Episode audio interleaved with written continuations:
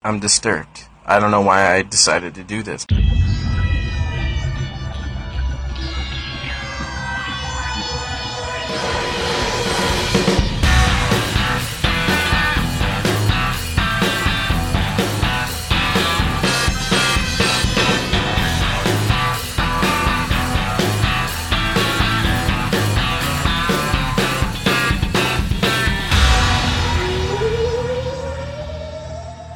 What's up, euphonauts? We're back with another edition of the Meltdown. It's been far too long. And today we're covering a landmark classic movie, Signs. One of Mel Gibson's just greatest movies. I know I know my guest is excited to talk about it. And that guest is Brian Hastie from the Double Density Podcast. How you doing, man? I, will not lie to you, Rob. I've I've been better. I think. I, I think after going through this, I've I've been better. Uh, like I know that you and I are friends, and I very much appreciate your friendship. But sometimes you, you pull shit like this, where you ask me to watch really bad movies, and it just it gets to me, and I like fuck you, dude. just straight up, like like the entire time I'm watching this, I was just filled with a low level of rage. You know, I'm not above, you know, trying to coax those emotions out of people. I think it makes for great for great audio medium. Oh yes, oh yeah. I have tons of notes, some handwritten, some in blood, some typed. Like I have a whole menagerie here, good to go. Well, I think that just shows your passion for this movie. or the medium of filmmaking in general versus what this tries to be. I think is more so what it is. Y- yeah, I, I think you're absolutely right. So, um, today we're talking about the 2002 M Night Shyamalan movie Signs. Um, so. Uh, before we before we get into it, I, I just want to read a, a, good synopsis here, and I will try to do it in my best trailer voice. So, um, whew, okay, let's get let's get ready for this. Mm. In Bucks County, Pennsylvania, Colleen Hess, the wife of local priest Reverend Graham Hess, dies a horrific death in a traffic accident. After the accident, Graham denounces his faith and his vocation to work full time on his farm. His brother Merrill, a former minor league baseball player known for more batting brawn than his finesse, moves into the farmhouse to assist his brother in looking after Graham's two adolescent children, asthmatic son Morgan and daughter Bo, who has a finicky taste for water. that that is my favorite part of this. finicky taste for water. Okay, okay, back into it, back into it. You can do this. I, you got this. Six months after the accident, crop circles appear in Graham's cornfield. They initially speculate that local troublemaking youth could be the culprits. However, they learn that theirs is only one of a number of crop circles made simultaneously worldwide. In addition, animals have been acting erratically. Morgan and Bo seem to have a better sense of what is happening than the adults. Based on other evidence, the family slowly begins to believe the crop circles are only one of many signs being sent by extraterrestrials. dun dun. Not knowing if the extraterrestrials are friendly or not, the Hesses take extreme precautions to protect themselves. Graham also begins to believe that nothing that happens is by chance, and that everything has a reason. And that beautiful synopsis is brought to you by uh, a man by the name of Hugo on IMDb. Wow. So like it, like the message board, or he just l- inserted his own synopsis into like the page where you can do that. There's a yeah, there's a page for plot summaries and he just this is one that just pops out at you. Everybody else, they're kind of half-assing it, not going to lie, but this one just really stuck out. So, Hugo, if you're listening to this, big ups to you, man, because this was one of the best synopses I have ever seen on this page. So, He's definitely channeling all of the beats of the movie quite effectively. Yeah, he he really is. He he hits all the highs, none of the lows, except for maybe the finicky finicky water. But that, Right, that's fine. right. That's that's totally fine. Um, so Rob, where the fuck do we start with this? Well- like honestly, like the entire time I was watching this, I was like, there are ten thousand different things we could say about this movie, and of those, I'd say like nine thousand, like seven hundred of them would be bad, and like three hundred would be like okay to say. Like, just do you, okay. So I, I want to ask you a question. Like, when is the first time you saw this movie? I remember watching it at my sister's uh, house when it came out on. Uh, I believe we watched it on VHS, Ooh. and yeah, just kicking it back, watching the VHS. I remember. Uh, my sister is a scaredy cat, so of course she jumped every time you saw the aliens, or just like a, a random body part of an alien, or Right. some aliens chilling on top of your uh, barn or something. She was jumping, you know.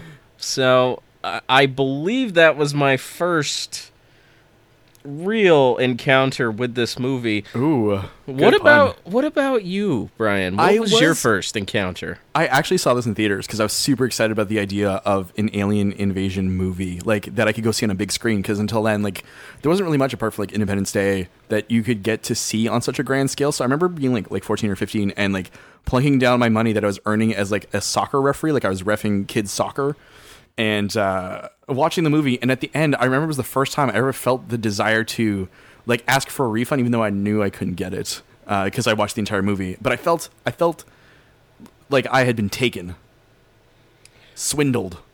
So by taken, do you mean like Liam Neeson taken, or um, Taken for a ride, Yeah, okay, you like know, a really like shitty ride. like um, are we talking about like uh, a low rate Uber here, or no? yeah, we're talking city bus. We're talking city bus. Me with my bus pass, uh, going home, super sad, uh, alone and dejected. uh, that that just that just hit me in the feels, man. That hit me in the feels. But I remember, like, even as a teen, like a teenager, and I, I do think that we need to emphasize, like, there's gonna be a shit ton of spoilers, anyways, right? So, but I Yeah. think that like the ending to me, the last like 50 minutes, I was like, fuck this. Like, I wanted to get up and leave because I was like, this is how we're dealing. Uh, with the entire movie and the way that like the aliens are defeated, I thought that was a very very shitty way of doing it.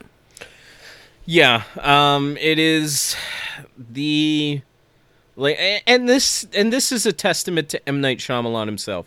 He's all about big plot twist, even though there really isn't much plot to this movie at all. No, Like, it's waiting around. It literally is waiting around for something to happen for the first 90 minutes or so, right?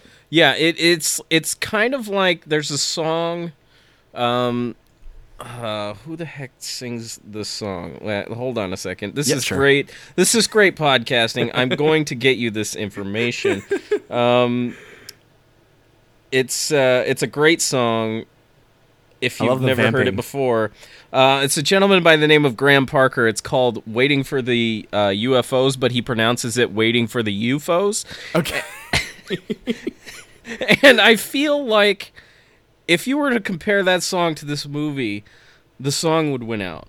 Oh, well, Just firstly, the song's much shorter, right? In theory? Yes, yes. Then Uh, this- it's it's about I, it's under four minutes. Right. Versus a two hour fucking movie that drives you insane for 90 minutes of it. Yes, yeah, yeah, absolutely. Um, uh, here's the thing about this film: a lot of people love the hell out of it.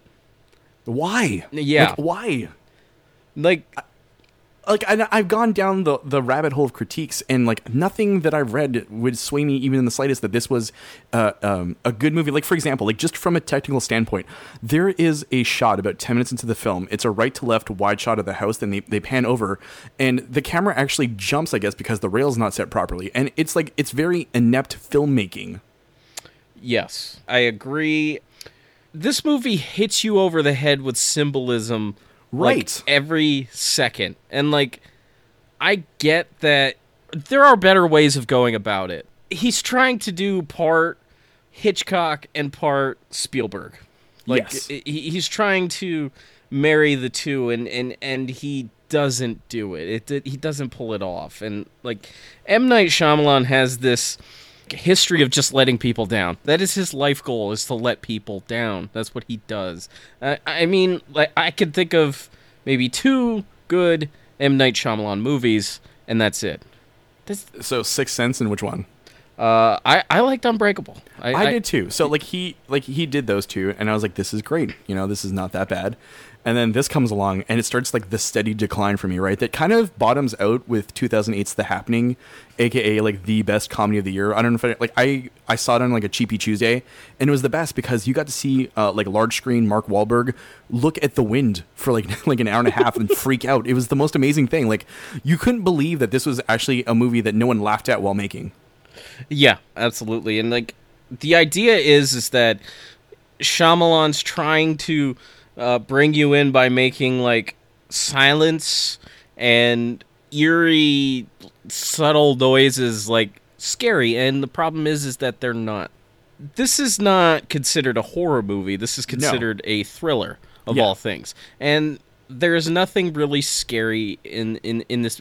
Were you ever scared at all like can you recall a moment ever being scared during this movie Never, and that's the, the- I think that's part of the big letdown is that I was expecting like a couple of jump scares. I think the only one is the most effective shot in the movie, where it's at the end with the uh, alien reflection in the TV. I think that was the most effective. That got a bit of a jump out of me, but apart from that, I was never actually like scared. Scared. I was just bored. Bored. Yeah, yeah. Um, just waiting for those UFOs, man, and like, I, I like. Okay, So I think, why okay, do the aliens give a crap about a family on a farm? Yes, thank you. So that what I don't understand is how micro this all gets. Like, why are they invading rural spaces with like low body counts? like Mm, right. what? Like what is? If you're planning on invading Earth, and I don't know how many UFOs or UFOs there are supposed to be out there, but they're not enough to cover you know even the most metropolitan areas in the world. So why give a shit about rural Pennsylvania? Yeah, exactly. What does Bucks County have? Apparently, it has really subpar acting, and it has M Night Shyamalan starring in, or co-starring in his own movie. Yo, okay, so let's. I want to zoom in on the conversation that uh, M Night Shyamalan as the vet. I guess he's is he like the vet? I think he's the like. the- Yes, he is the veterinarian. right. Yes. He locks an alien in his home. He gets hurt. He decides to leave. Uh, to go near water because he believes these things don't like water. Out of I don't know what the fuck he decides that on, and then he and Mel Gibson kind of uh, trade ways, right? Because he killed his wife and he is remorseful and things. But then he leaves and doesn't really bother to fucking tell Mel Gibson, like, hey, by the way, I've trapped an alien. Yeah, it's just kind of this passing comment right as he's yeah, like after he started up the vehicle, he's like, "Oh, don't go in there. I've locked one in the pantry." Like, what? What? You've And locked then- an alien in your pantry. And I think like this is a whole bunch of like very illogical kind of ways in which these characters act, right? Because Mel Gibson does that thing where he goes in there with a knife and he pretends he's the cops. Like, how the fuck is an alien gonna be like, oh shit, the police are here. I'd better shape up. Yeah, I I exactly. I mean, that alien is taking out the police. That alien is also getting out of the pantry with ease. Right. but then Mel Gibson like like uses the knife, chops his fingers off, and then very calmly goes home to talk to his family. Like oh, the fuck? Like why? Like I don't know if I were you, but like if I were faced with an alien presence that I knew to be hostile and I chopped off someone's fingers, I'd be like, we need to get out of here or do something about it. Like we're making homemade flamethrowers. We might build a Molotov cocktail. Like we're gonna do something about this. We're not gonna barricade our home and sit there, which is what they do. to me, that scene of them boarding up the house, it it was missing something, and I mean, I think it was missing "Won't Back Down" by Tom Petty. Like it needed to be, you know, playing in the background. It just Here's okay. I had an idea about this, right? Okay, so let's replace uh, "Won't Back Down" with the disturbed cover of Stone Cold's "Breaking Glass." you know what that that would be. Oh man, that Like, I- just I would- imagine the montage of like really tight shots of like Mel Gibson hammering stuff, and then Joaquin's hammering stuff, and then like one of the Culkins is hammering stuff, and then Abigail Breslin's just standing there giving thumbs up. Yeah, yeah. That that is that is amazing. To But no, oh, we we don't get that because this No. is inept filmmaking. this is heavily inept filmmaking. This is symbolism uh, constantly. Um, so I have uh, written down some, like for me, I just wrote down random phrases that came to me, and I, I kind of want to um, give us a few examples here. One, Mel Gibson cleans up dog pee with paper towel. Get a mop for crying out loud, man.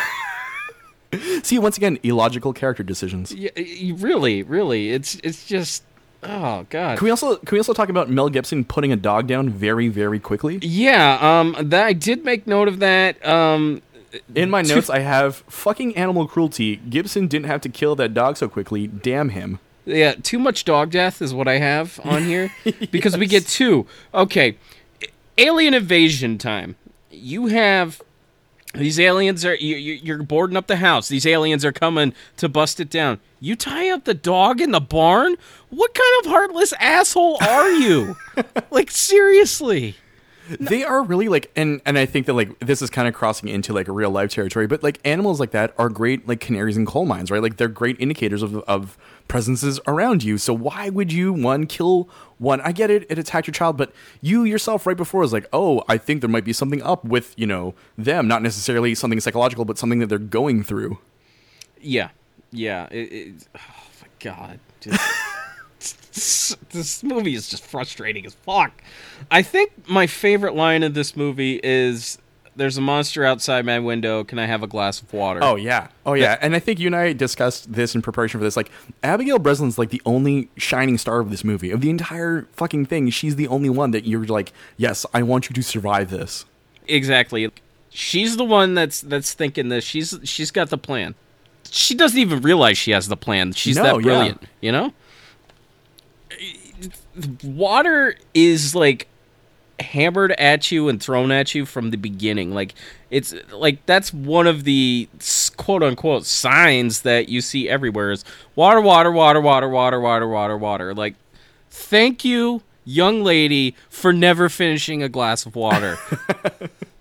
The- uh, uh, so that's that's the big plot hole that bothered I think me and most rational human beings, right? So these aliens who are advanced enough to visit other worlds can't even determine if there's moisture in our atmosphere or if water's going to hurt them.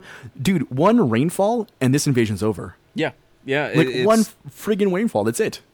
It's like that weak crap that War of the Worlds started. You know, with with its goddamn bird flu. Um, right. it's just horrendous. And here's the thing, and, th- and this is a thought that I had while watching the the best scene of the movie is uh, the the uh, what we call the birthday party scene. Yes, the only Eh. uh, and that's the thing is all of the found footagey kind of stuff is the best part of this movie. Yeah. It, it, it really is like the the UFO the the lights in the sky I I, I love that footage um, but the birthday party the thing about it is is like what do you notice about the weather outside It's kind of cloudy. Yeah, you think it's about to rain, don't you? Because like the wind is whipping, and all of a sudden we go to this like narrow alleyway uh, between the house, and you see this. A- like the thing is, is like if you look for a while, that alien's just hanging out there for like a few seconds before it walks off. Like I think those leaves are wet.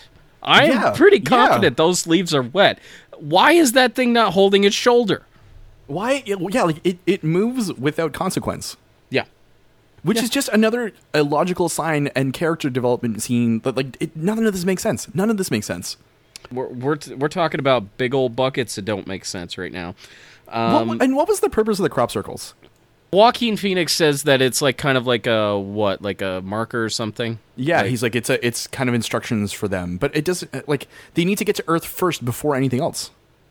They don't see any like lights in the sky, which is which I find weird. They just find aliens in their field. Right. Yes. Okay. That's the other thing too. Is that like of all of these uh, congregating lights, you don't see one of them. You just get like the the runt of the pack. Like that's what you you're dealing with here. It's not like anybody's reporting these lights anywhere in the area because our weird cop friend that just shows up randomly all the time, she would tell us that, oh, hey, we, we, we've seen UFOs all over the place, but no, it's just dogs acting erratically, and uh, we're, we're we're talking crop circles. And then suddenly, like alien invasion, alien locked up in a pantry, alien in your house, alien uh, uh, injecting poison into your son's face. Yes, and it's a it's a crying shame. Mel Gibson, you failed as a parent. I just in this movie. I just I just want to get that out of the way. One of my absolute favorite lines, and I think it's just because of how unconvincingly it's delivered. Mel Gibson with the ever so classic "I'm insane with anger" as he's running outside trying to find the Oh, hoodlums. right. When him and, and his brother are like running in a circle trying to catch them. Yes, because there's another there's another sign that they're throwing at you. Circles, Right. circles all over the place. So I think fundamentally, and this is something I wanted to bring up before, is that I think M Night Shyamalan thinks he's a much better uh, storyteller than he actually is. He thinks he's more intelligent than he is because it's this weird kind of, as you were saying before, this like weird mishmash of like a home. Like a home invasion movie, but an alien invasion movie, and like a weird suspenseful thriller, and it doesn't actually work on any level. No. So I think like the ingredients of a good movie were there, but I think clunky filmmaking, like really bad like angles, and just the, the lack of utter real suspense uh, for me because I was just getting bored the entire time I was watching, and especially the second time when I knew how it ended, I was just waiting for things to unfold. and they didn't. They No. They No. like this is the worst plot twist for a movie ever, too. It's I mean, the, whole water thing is plot Yeah. twist. yeah. It's it's oh god. Um, So with that in mind, I would like to read. So uh, my fiance watched this with me because we live in a, a smaller apartment, and sometimes, uh, you know, if I'm watching a movie, she'll sit with me. And, and, I, and when I was mentioning I was watching Sign, she's like, "I haven't seen that since it was in theaters. Like, let me watch this with you."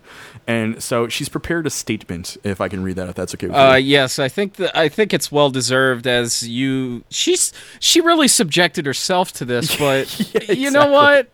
I'm gonna levy some of the blame onto myself. So yeah, absolutely. Okay, so these are these are my fiance Stephanie's observations. So this is written in the first person from her. So keep that in mind. It's not me, it's her. Mm-hmm. The movie Signs was boring. If you've already seen the movie, you already know it's boring. When I first saw it in the theater, at least, I didn't know what would happen, so it kept you hanging on for a while. So first of all, there's no story. There's no actual story. There's a morality tale about man questioning God, shoehorned into the story about his family dealing with aliens, and they're not even dealing with it properly. Signs made the concept of aliens boring. The director actually made aliens boring. The only saving grace is that the kids are cute, but any of the plot threads fall flat. If you cut out the minute and a half that the aliens are in the movie, then all you get is a boring morality tale.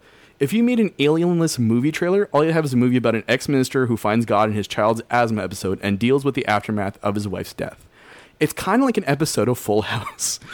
Danny Tanner, aka Sugar Tits Gibson, comes home and says, "Oh, we miss the mom." And Joaquin Phoenix is Uncle Jesse, except with like worse hair. Forget about Uncle Joey. Um, she and I had a debate whether or not Uncle Joey was like the cop because the Um, cop is like annoying and shows up. Yeah, yeah. So she continues Abigail Breslin is Michelle, and the Culkin sibling is DJ and Stephanie put together. Basically, the alien is Kimmy Gibbler, you know, showing up in some episodes, sort of annoying everyone, and, you know, just to get her to, to leave, they chop off her fingers. I'm convinced that M. Night Shyamalan had another idea for a movie and looked in this and was like, I'm going to throw some aliens in here, but it didn't work. I think the worst part about Signs is the first time you watch it, you're hoping that it's going to turn out great.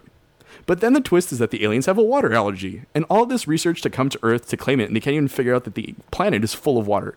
It felt very painful during the second viewing.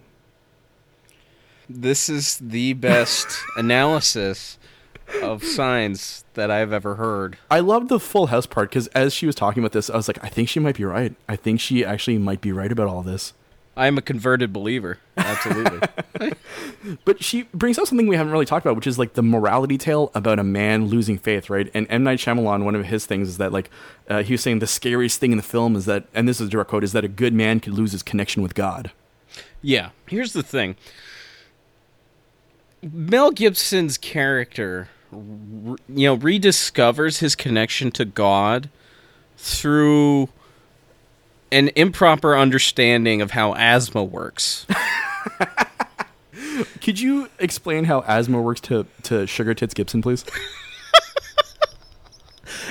Let's just say to, you know, aid in opening up the lungs, they give asthma patients inhalers.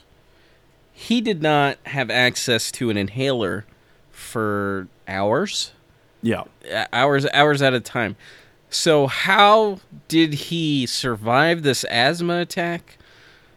Mel Gibson just walked him through it like he knew what was going on. Like he had asthma himself.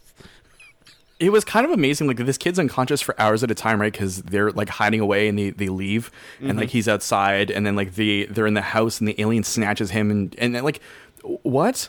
How the fuck does that even work? I feel like the basic tenets of like science have like been disregarded. Like if you pretend that this movie doesn't understand science, suddenly the movie's great.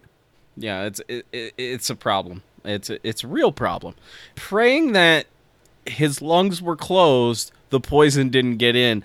I don't think that helps either. Uh, also, like, okay, so the alien grabs him, right? And he injects the poison into his nostrils, presumably. Wouldn't there be remains of the poison? Yeah. So as soon as he starts breathing, he would just, like, like sort of like inhale what's already there? Yeah, that to me means that kid's just dying. He's he's just dying. And you know what? If that kid dies, Mel Gibson doesn't rediscover his faith. He's not going to become a priest at the end of this movie. You know what he's going to become? An alien hunter. That's what he's going to become. And then you know what? It would have been a better movie. That's such a better movie and a better sequel. Like, he just, he, like, the last thing he does in the movie before it cuts to black is him loading, like, two barrels of a shotgun. He's making friends with friendly aliens and he's going on board their UFOs and they're hunting down some aliens, man. Ah, God. That's how it's got to happen. I'm writing the best sequel to a shitty movie. Dude, just take now. the script and just rewrite the third act. Honestly, like that's all you need to do. Because I think that, like, honestly, the payoff is so not there, and that's what I mean when I say that M Night Shyamalan thinks he's smarter than he is, because he thinks in hiding all these clues about water and things like that, like Bo, like leaving water all over the house, and then like in this like climactic fight, like the, uh, like a glass spills and the alien gets burned. Like, oh yeah, I, I sure sowed those seeds, everyone. like what? Oh, like, yeah. It's Yeah. very lazy. And, Like, and the thing is, like, I feel like the Sixth Sense really emboldened him to try and do these sort of like weird twists. But the thing is, that, like, the Sixth Sense, it was right there in front of you the whole time, and I think he equated the idea of that with like the water. Like, if I put water in a lot of these frames, people will click, and if I tell people as my own character that I'm gonna go away because I think water scares them, then like I'm giving them more proof. Okay, if you're a writer and you put symbolism in your book, you don't hammer people over the head with it. No, like no, that that that does not lead to a profound discovery of what you're trying to get across. That or like if you're like, hey Rob, I hear like you know like the whole idea is you're allergic to artichokes, and then like I'm putting artichoke sim- like symbolism everywhere, and then suddenly and then during the climactic scene, I feed you artichokes. Yeah, and then I will refer to you as Dante for the rest of your life, you know. It, it's just like the payoff isn't there, and I don't think, I, that, and that's what I think is that he, he, in his mind, I guess, views it as like a really, really like a good way of um, explaining things away. But really, it's it's a piss poor kind of thing because it kind of ignores, as I was saying, like basic science. Like moisture in the air should hurt them. yes. So at night, if it's if it's coming off the, off the ground as it does sometimes during the summer and in the fall, then like that should affect them fundamentally. Like that should collapse their little alien lungs. It really should and it shouldn't it shouldn't make us this angry, goddamn it. No, Like something that really pissed me off too is during that sort of third act when they have the TV on, like we've defeated the aliens. They never fucking mention how to defeat the aliens. no, never. Like they don't even give the people of Earth any sort of like direction in a very uh, moments of imminent danger. No, they don't. And just goes to show you how our government lets us down every time when it comes to UFOs and aliens, and they're just dropping the ball left and right. Yo, okay. So speaking of the government, what is the deal with that scene with the army recruiter? I don't. I don't know. I, I will tell you. There was a. Uh, l- let me bring it up on the on the interwebs here because I stumbled across this gem earlier today, and it it pertains to Roger Ebert's review Oh, of this Jesus. film. Um, Brian, his- can you tell the review? audience how many stars he gave this movie? He gave. He, oh, Rob, I can't. Fuck you. Four out of five. Yeah. Four out of five stars. Yeah, yeah. Here's the thing: Roger Ebert can make any shitty movie sound eloquent and elegant and and anything you can think of. But one thing that I found in his post on his website for the review, in the comments section, is Yes, the best part of any website. yes, um, there is a woman named Laura Fellomini. She writes, "quote Such an excellent review."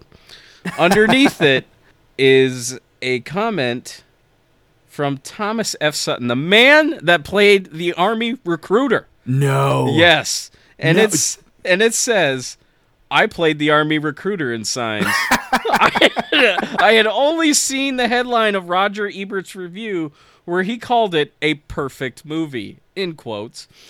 Don't know why it took me 13 years to read it. Maybe because it does not mention me, but that's okay. Enough critics did to get me an invitation to Hollywood, where I've had a good 13 year run. I miss Roger Ebert and always watched his At the Movies TV program. Wow. wow. so you just said uh, that he did not read the review, but also because it didn't mention him, but he would have had to read the review in order to see whether or not it mentioned him, right? Like Right, that- that's a right. It, well, he right says it took him 13 years to right. read it. uh, Yeah, of course.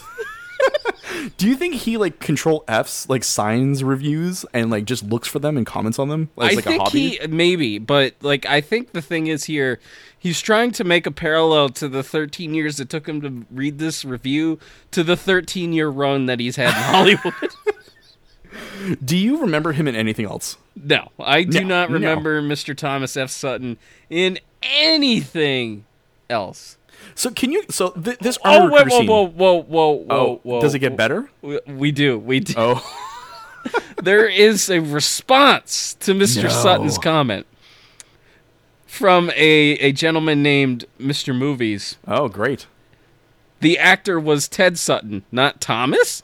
Holy shit, dude, we're going down the rabbit hole here. This is some Men in Black shit. this This is disinfo at its core on RogerEbert.com. it is disinformation in a movie about aliens. What better could you ask for? Seriously, go on over to rogerebert.com. Check out the review for Signs. Go into that comment section. So why do you think it's actually him? Let's start with that one.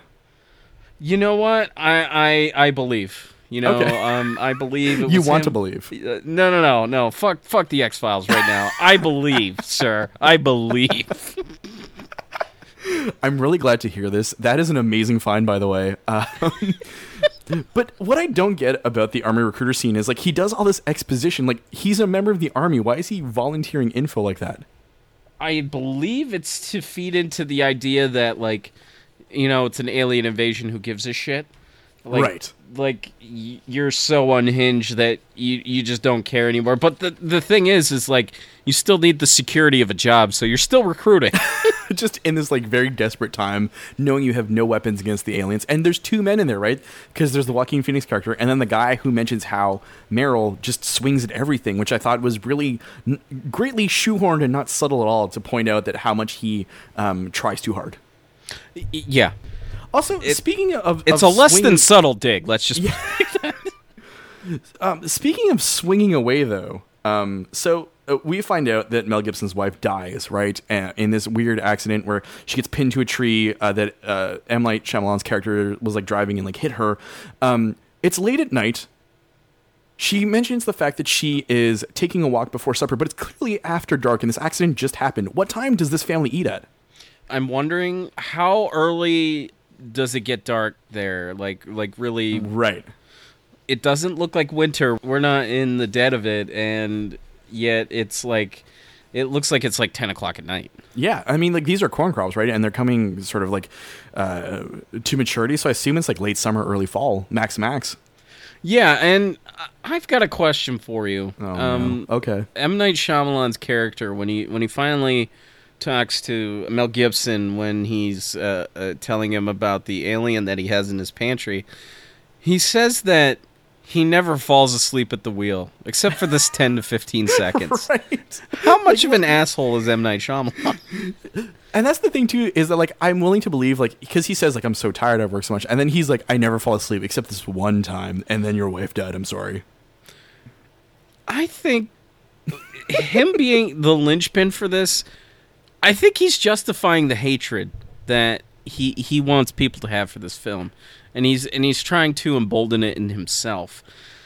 Oh, he's weaponizing what's going on. Yeah, he he Okay, is okay. weaponizing what is going on. It's it's all his fault. Well, everything everything is really his fault. Yeah, and and I think he's trying to drive home that point. So, um, Literally drive home.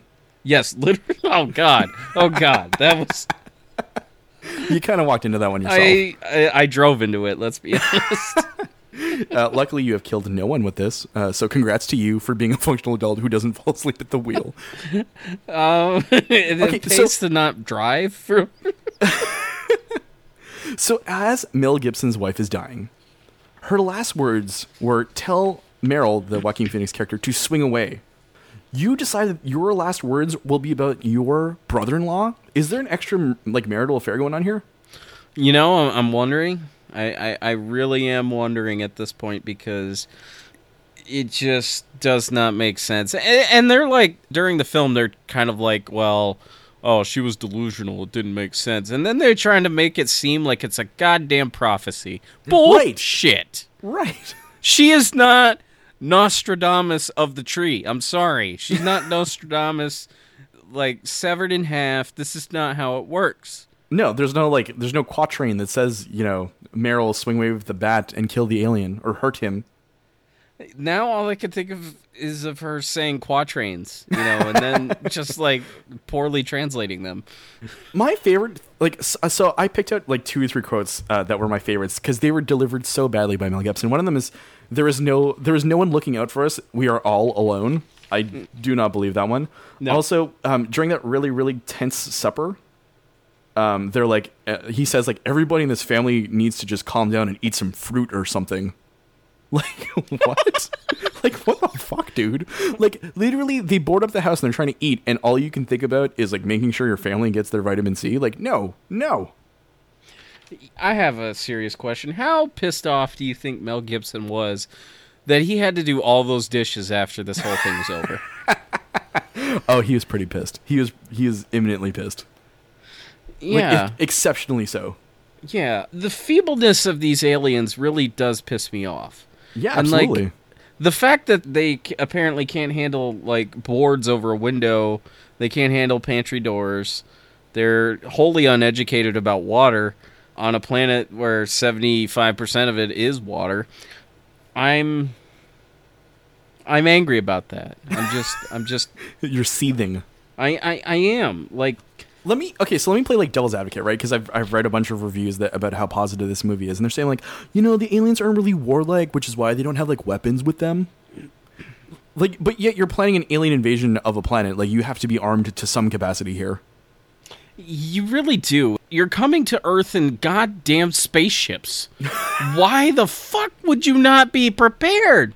Why the fuck is this arrogance on their part? Just coming down there assuming that there are no like really poorly erected barriers that realistically I think any human being would be able to take down. Yeah, absolutely, with a little bit of force. So this is something that leads me to another point: is these aliens can camouflage themselves. Why don't they just do that all the time? Observe how Earth moves and then do something about it.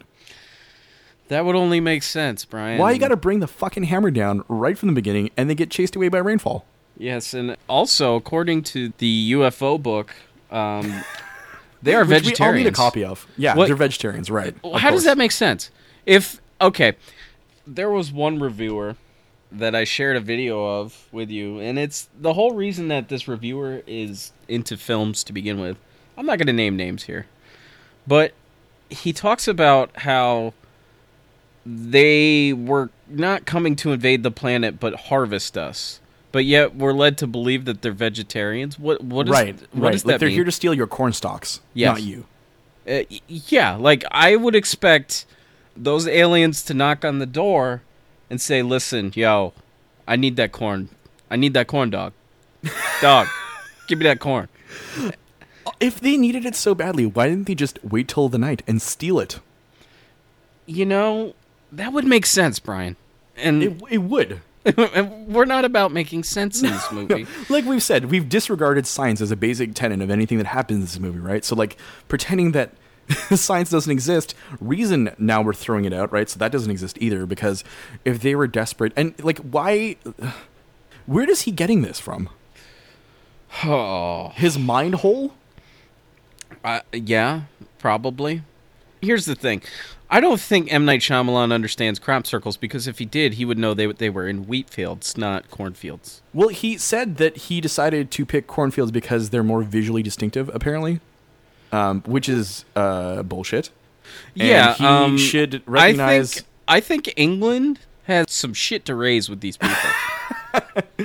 Wait, are you dropping more facts here on this script? you know what? It has to be done. It just it just has to be done. Like I don't care if crop circles are fake, but at least I know the material that they occur in. Right. Yeah, absolutely. And like it, wheat fields could look great if cuz the thing too is that he decided to shoot around I think it was Philadelphia, right? So he had to find a crop to grow that would grow around there that would grow well. So he y- picked corn. And the only thing that grows in America is fucking corn. Jesus criminy.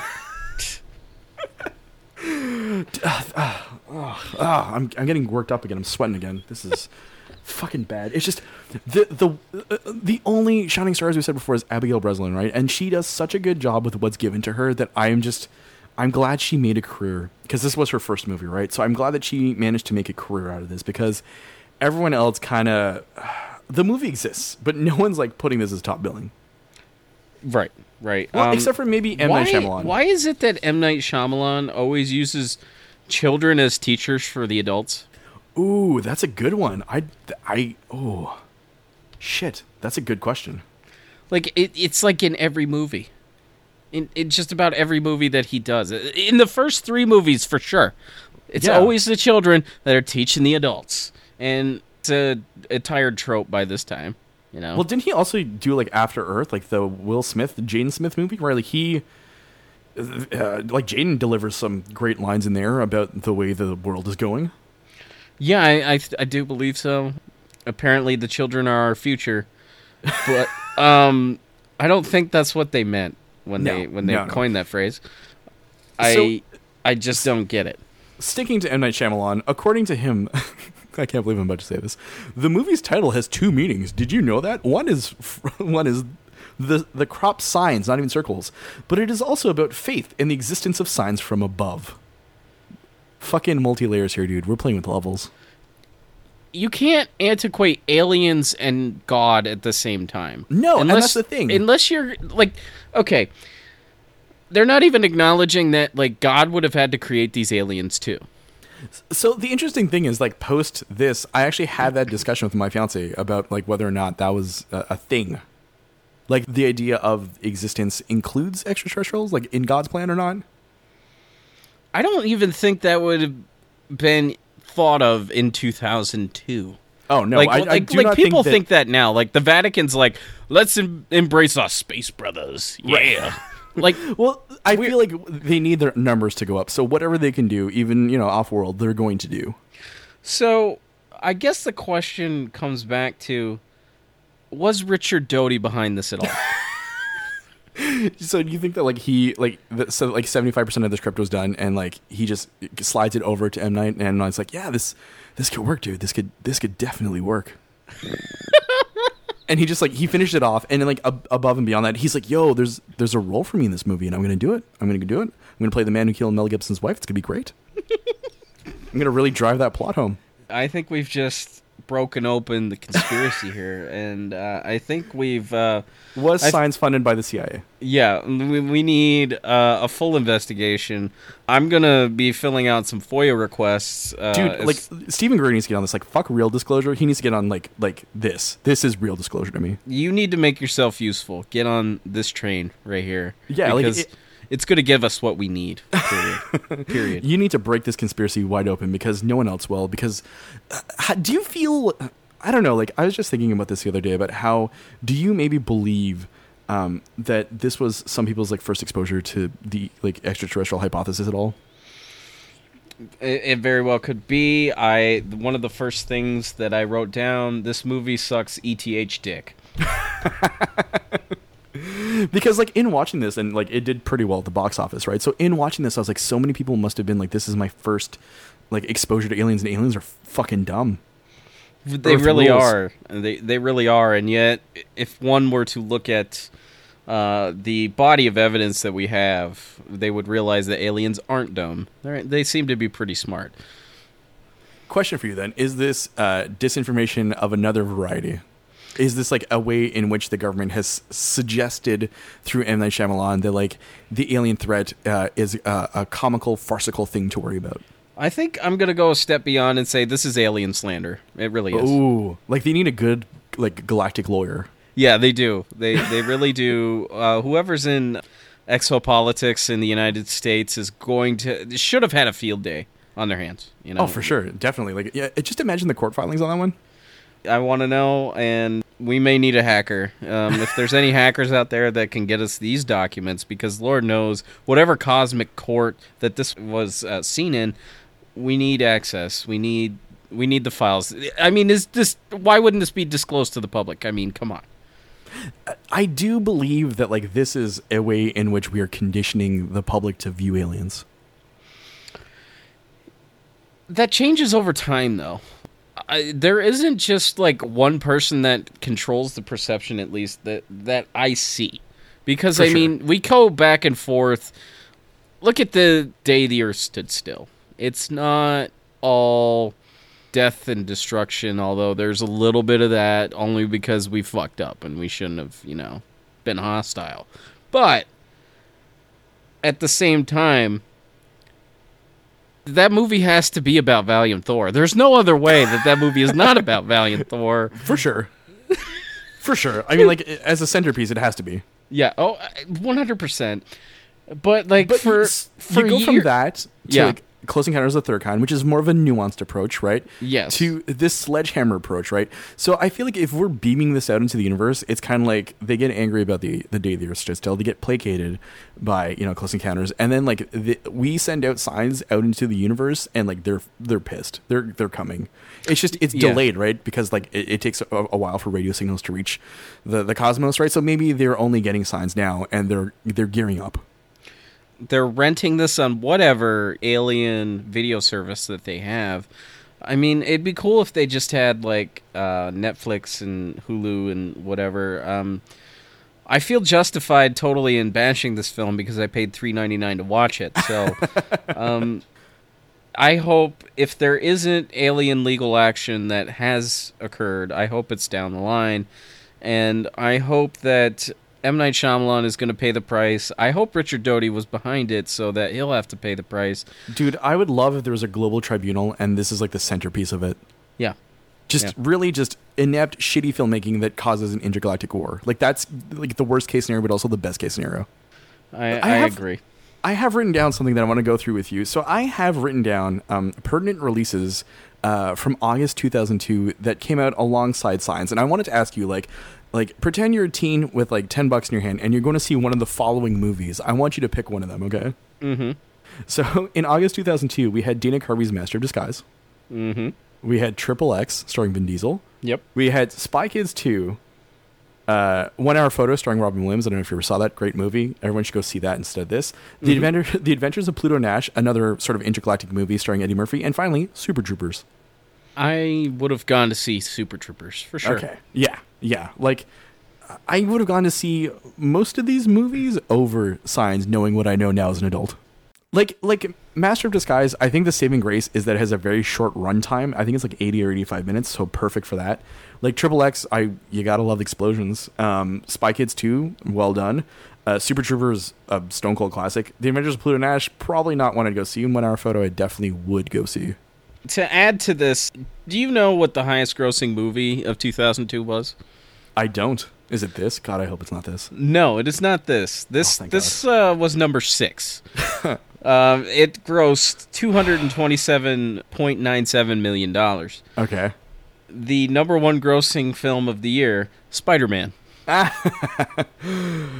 Okay. Now, do you know what the number eight highest grossing film of the year was? Think two thousand two. We're in a similar theme of aliens. I'm drawing a blank right now. I'm not even gonna lie to you. I'm not even gonna try and bullshit you on this one. Men in Black Two. No, really? Yes, it- this did better than Men in Black 2? Uh, n- yes, it did. Oh, um, man. uh, Men in Black Two grossed one hundred ninety point four two million dollars. We'll go over the top ten films of Let's do it. 2002. Um, of course, number one, Spider Man. Uh, number two, Lord of the Rings: The Two Towers. Uh, number three, Star Wars Episode Two: Attack of the Clones. All right. Uh, you know, just another classic. uh, number four, Harry Potter and the Chamber of Secrets. Number five, My Big Fat Greek Wedding. Which came out on the same day as Signs. Yes, yes, it did. Uh, number six, Signs. Number seven, Austin Powers in Goldmember. Wow. This is really of its time, dude. This is a perfect snapshot of like that period of time. It is. It it, it really is. Um, number eight, Men in Black Two. Uh, number nine, Ice Age. and number ten, Chicago. Wow, that is a mixed grab bag of emotions for me. Yes. Um. So uh, t- th- I have another game here. Because you love torturing me. I, I do- do. let- I do right, let's do love. this. I do love uh, You torturing you you. forced me to watch a movie. You forced me to talk about it, and now we're playing games, and I'm Yes. very scared where this is going. Okay. As an actor, what is Mel Gibson's highest grossing film? So the thing is, I know this one because I looked it up, and it's actually Signs, right? It is science. It is science. um, I'm going to tell you that every actor in this movie, the highest grossing film of their career, is Signs. No. From Mel Gibson to Joaquin Phoenix to Abigail Breslin to Rory Culkin to That's Cherry bad. Jones. Signs. That's that's really bad, dude. It, it, it really is. Um, do you know what Mel Gibson's highest grossing film as a director was? Uh, is it Passion of the Christ? It is Passion of the Christ at $361 million. Also, you forgot to mention uh, T- Ted Sutton's career, the highest grossing movie. How dare you forget Ted or I- Thomas we Sutton? are we are embroiled in a conspiracy. we can't. Uh, we don't. We don't know what we don't know. Um, Right, of as, course. as Donald Rumsfeld would say. How? But like, oh, dude, like, how is? Uh, is there a refund program going on here? That's what I want to know. A retroactive refund program. I If think you've been burned by like three of these movies, like, here's your money. you'll get a definitive answer once we figure out in the movie if douchebag is a curse or not. Right. uh, where do you land on this? Sorry, not as a man of, of the cloth necessarily, as you know, the pharmacist's assistant asks Mel Gibson, but like as a human being. You know, I, I, I, whew, that's a, that's a tough one. I would say yes. I would just say yes. I, th- I, I think once, once it becomes, you know, uh, transcends from being an object to a descriptor. I think, I, I think one hundred percent it is a curse. I am sure. dealing with a budding linguist here, and I agree with you. Yes. So one of the things I wanted to bring up is actually like something that I deal with right in this apartment. I live in a in a tinier apartment, and uh, my fiance keeps leaving water bottles around, and I used to hate it, but in light of this, I don't mind it. Are you just praying that the Greys just don't like they they have a water problem? Yes, absolutely. Also, what I'm uh, noticing is that I, there are no crops being grown near me, right? So that's kind of a deterrent uh, to them visiting me. But should they ever decide to, there's a myriad number of water bottles just hanging around the apartment, just waiting um, for an alien who doesn't understand Earth to come by and try to harass me. I really hope that you don't do something stupid like just swinging a bat at the glasses and breaking the glasses and hoping the water splashes on the alien. Dude, swing away, Merrill. Swing away. Um, I'm gonna say splash away, splash away, Brian. Uh, there's a movie that I remember watching a couple of years ago that does this uh, sort of theme a lot better on a micro budget. Have you ever heard of the movie Monsters, uh, starring Scoot McNairy? No, no, okay, I haven't. so it's a 2010 movie, and like these aliens, um, or an alien virus, like crash lands, and it creates this like world of, of monsters. And Scoot is paid by his employer to go find the employer's daughter, and um, so they like they, they traverse through things and like they deal with like morality problems. And I feel it's a much better way of of uh, dealing with aliens because they don't really show the aliens and the monsters all that much. Whereas here in the last like I'd say like ten minutes, you see that horrible fucking CGI alien of like that weird period of time where they were transitioning out of like um, practical effects into CGI and it just looks really shitty. you know, goddamn CGI aliens, man. Just- but, but it's like that weird period of time in the early 2000s where they're like, yes, we have computers, we can do these amazing things, and then everything looked fucking shitty. Yeah, it, it really did. To me, this is a movie that, in the hands of another competent director, would probably flourish with like the budget that it had. Like, what did like I want to know? Wait, I need to figure out what kind of budget this movie had, because like oh, it, it was in the hundreds of millions, I think. like why would you like that's got to be for the actors. That definitely isn't for the special effects or anything. Well, you got to grow all those crops somehow, and it's it was 40 acres of crops too. Yeah, but those crop circles were real. yeah, no, because he hated practical effects. Yet in some of those alien shots, they're definitely CGI. For sure, but was it like a, a person in like a green screen suit, kind of like you know they had the they had uh, Gollum like around that time, like well, so I feel like there's a mixture of like practical effects, like people in monster suits, like especially with the hand. You know that that scene where. Uh, like the Culkin's being held and he shoots the poison in. I feel like that's a practical effect, like that's someone there. But I feel like some of it is totally wholly CGI created, yeah, I agree. Um, and it just makes me sad. okay, so the one of the questions here is, what alien based movie be uh, after this would you qu- would you quantify as good? Because I don't think there are many of them. D- So, do you mean Alien in terms of like Alien Invasion, or just Alien in general? Alien in general. Oh, that's a good one. There are two that come to mind for me. I have I have one in mind and another interesting one, um, but I'm curious to see to hear yours first. The first one that I would go to right away is District 9. Ooh, yeah, that's a great one. That's a good choice. Every single member of my family hates that freaking movie, and I'm like, what is it there to love about that movie? It is it, it's an, a unique premise, and the guy that was also in the A Team, I forget who. Oh, right, the um, the South African actor. yeah, was amazing in that movie. Uh, just an amazingly well done movie. My second pick would have to be Under the Skin. Oh, that's another great one. Mm-hmm. and the thing about Under the Skin is like it's an alien movie without you realizing it's an alien movie. Right. That that's a very very good one. Actually, I've now that I've had a minute to think about it, I have a couple here, so I'm going to walk you through them. Um, uh, Starman, starring Jeff Bridges. Mm-hmm. Alien Romance, love it. Uh, a movie, another movie that I feel did this kind of premise a lot more effectively is Ten Cloverfield Lane. Yes. Yes. Um, so spoiler alert, I think if anyone hasn't seen it yet, um, you know, uh, so the main character struggles to get out of John Goodman's bunker, and then she does, and then only to realize that like the, the like the world's being invaded, and it's it's very tense and well done. I feel, um, and it's much more effective. For sure. And then the third sure. one, the third one I want to pick is actually something kind of uh, interesting. Um, so there's this anthology of movies called the VHS anthology, and then the second one, they the last segment is called Slumber Party Alien Abduction, and it's shot on GoPros, but it's the most effective alien abduction I've ever seen in my life. It's amazing. Really, it's it's that good.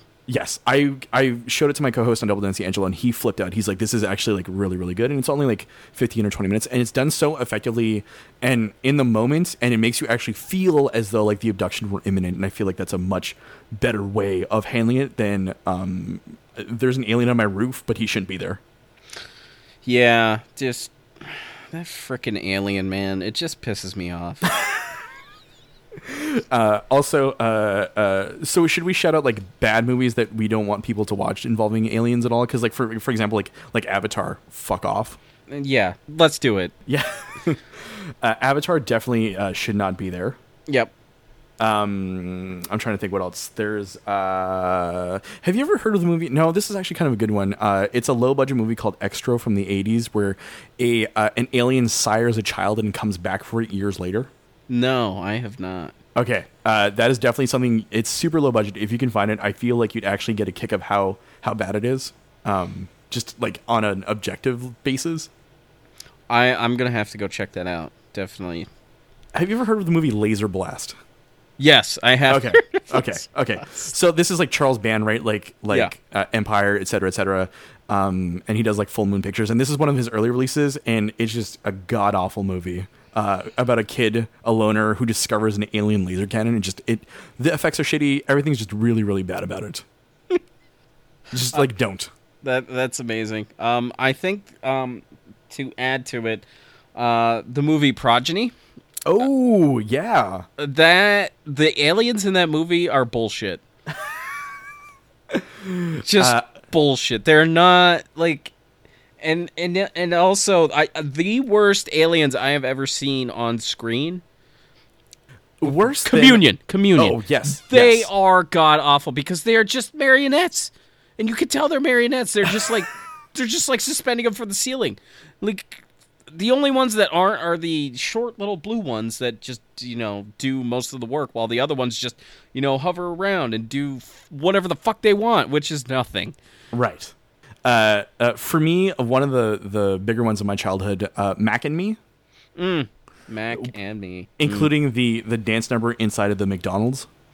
Yes, Yes. Oh God. And there's also that other movie, like uh, like Nukie. Yes, Nukie. That's what it is. Um, Which is kind of like another uh, takeoff uh, or send up, I guess, or like cash grab um, in the wake of ET.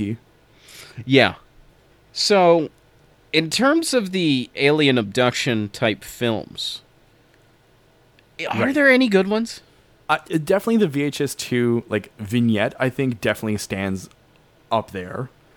Um, but in terms of abduction movies that like work well, um, there aren't that many when you really sit down and try to think about it, right? Like Fire in the Sky works not because of the abduction, but because of what the other people are going Right. through. Like Uh, that's that's the whole driving force of that. um, uh, Mars Attacks, I guess, might be considered an alien abduction movie. Like, what happens to Pierce Brosnan, right? Like, he gets abducted. Yeah, no, but But I feel like it's more of a jokey kind of thing, so I don't know if that works or not. but I I always remember like when I was uh, I I'm trying to remember how old I was when that movie came out. I they freaked me out those damn aliens, man. They were. That is a well done version of CGI. Yes, really well done. Oh, you know what's a really effective one? Actually, the UFO abduction, the the Dean Alioto one. yeah, the Dina. Yes, absolutely. The, um, uh, the first first one. I don't know if you ever saw like the the OG one, not the the one. not the recut UPN. one that the studio tried to you know make you believe was real because Right. they put Stanton Friedman and other UFO researchers in it. Yeah, the original the original cut was highly effective and scared the shit out of me. And you could find it on YouTube, which is Yeah, great. which is great. Yeah, I and um, it was one of the first episodes we had done of Double Density. I remember like Angelo had never seen it, so I feel like part of my job on Double Density is just to show him these things, and then he gets amazed by what's out there. And I feel like he just lives in a cocoon, um, He- and it's, it's our job to bring him out. Angelo definitely seems like he's lived a shel- sheltered life. when it comes to UFO abduction, like like phenomena as well as like media, absolutely. Yeah, for sure. Um, But I mean, like Close Encounters of the Third Kind is a great movie, uh, uh, ostensibly about alien abduction, right? uh, yeah, because the I mean that that kid gets abducted right up front, and you know that's that's not cool. Aliens, that's not cool. Um, There's a I want to say it's like from 2013 or 2014, and Scream Factory put out the Blu-ray for it's just called Extraterrestrial, and I thought Yes. it was going to be shitty, but Yes. it actually was really really good. really. Um, surprisingly so, and like for example, like it's these like teens, and obviously it's the classic set of like teens hanging out. But then they run into this like dude who's basically like a like a an encyclopedia of like like conspiracy theories, and like he just kind of goes off, and it's kind of fun to listen to some of the stuff because the person who wrote the script obviously knows a lot about this. Was fun to listen to, but it's actually a pretty effective thriller in terms of like an alien abduction film. I'm gonna have to go watch that because like uh, the best that you get in signs of that is the uh, the one guy in the bookstore that thinks that uh, they're just trying to sell you coke all the time on TV. And then trying to return the one book they accidentally shipped to him. yes, um, which apparently only city people would read. Right. And what does that even mean? Like, who would come into town, and then like the door opens, right, and it's like this b- businessman, and the sh- like the shop owner is like, by the way, we have a book for you. Here you go, because you look like the kind of guy who loves aliens because you live in a place near other people. You know what would be better if they reshot that scene and it was Ray's occult books from Ghostbusters 2? Like a cornucopia of like oddities. I love that idea. like if if I could do like a scary movie, but li- uh, like I know they did one, you know, with signs and they spoofed the hell out of it, but if I could redo that, I would just like that would be one scene that I would insert into that movie. Uh, I would love to watch that. yeah, it would it would it would be so great. So I think the alien abduction movies that piss me off, um, uh, the fourth kind.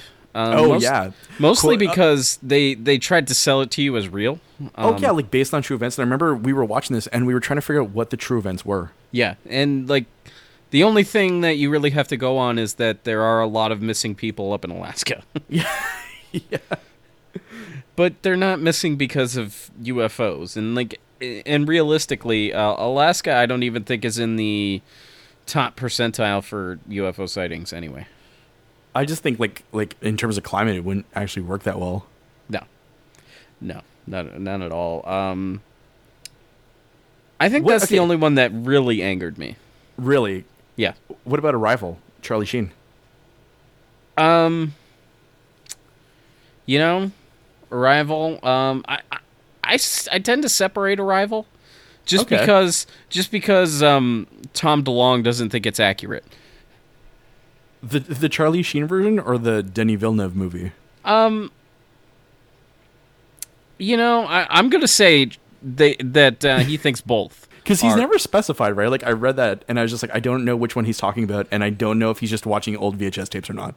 You know what? He could because he's read book for books for 25 years and he knows. Right? He's a he's a man who knows a lot about this. He is a man who everyone should give money to, so that he may continue his pursuits. Who knows what they are? He's not going to tell you. he's his own truther. By the way, buy his books. Yes, I, I own them. I bought them. Um, I feel like one day I need to make a pilgrimage out to um, his store. Oh, Is it in, in store store? California. Yeah. Yeah, I like that is like uh, like maybe on my honeymoon, I will uh, uh, lie to my new wife and just make our way out there. I, I'm just gonna say, as an American, uh, to honeymoon in California, I um, there are better places. I'm just gonna say. no offense to people out in LA, but there are better places.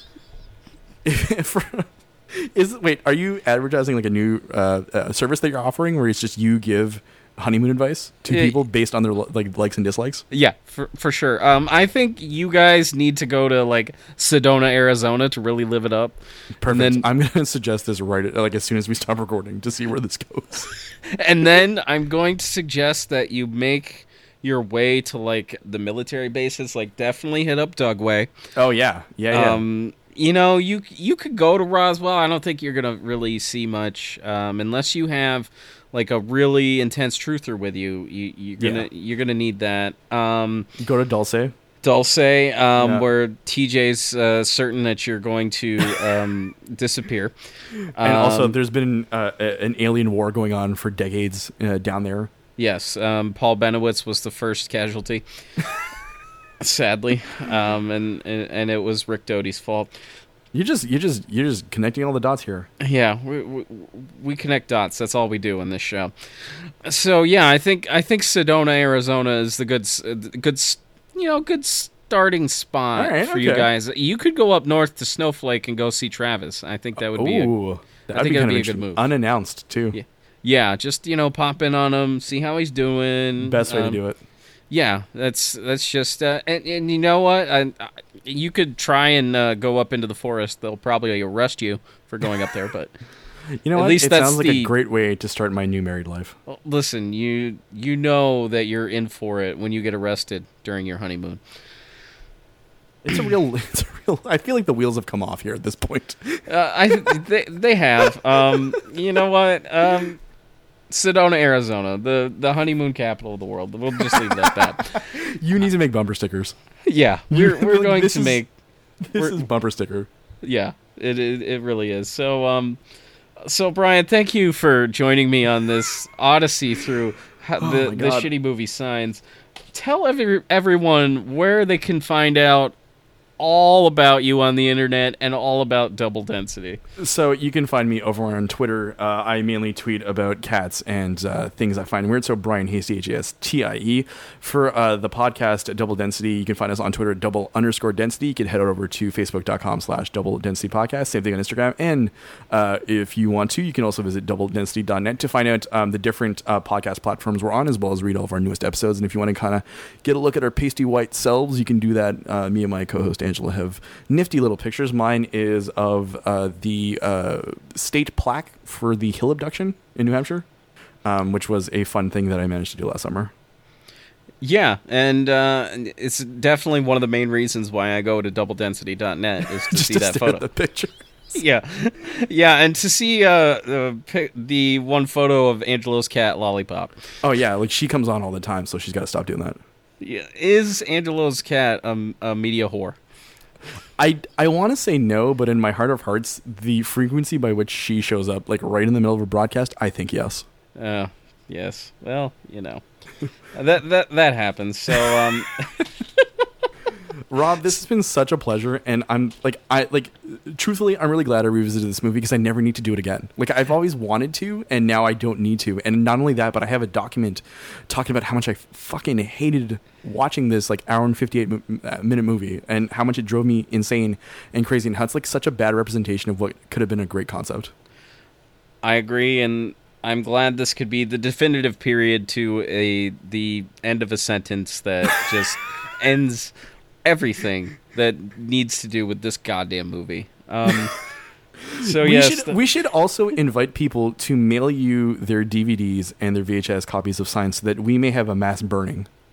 I think we can or- orchestrate something like this. I think we Um, should start a campaign right here, right now. I mean, if my neighbor can burn in their front yard when it's uh, not even the right season for it, why can't I? So, There you go. Start Yeah. the initiative. Get the posters. Let's go. Let's go do some neighborhood flyering. yep, yep, it's uh, it's bound to happen. So, um, um, if you if you want to find us, the Our Strange Skies podcast, uh, we are available on every platform, including the platform you're you're listening to it on right now.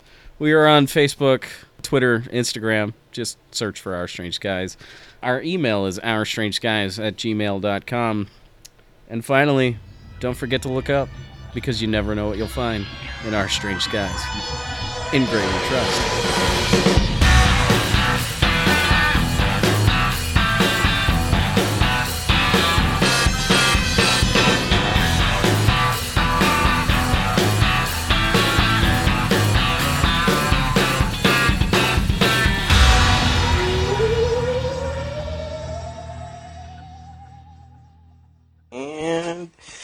Yep, that's a good place for that fucking thing.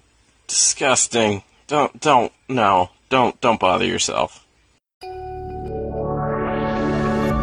Duvid Media.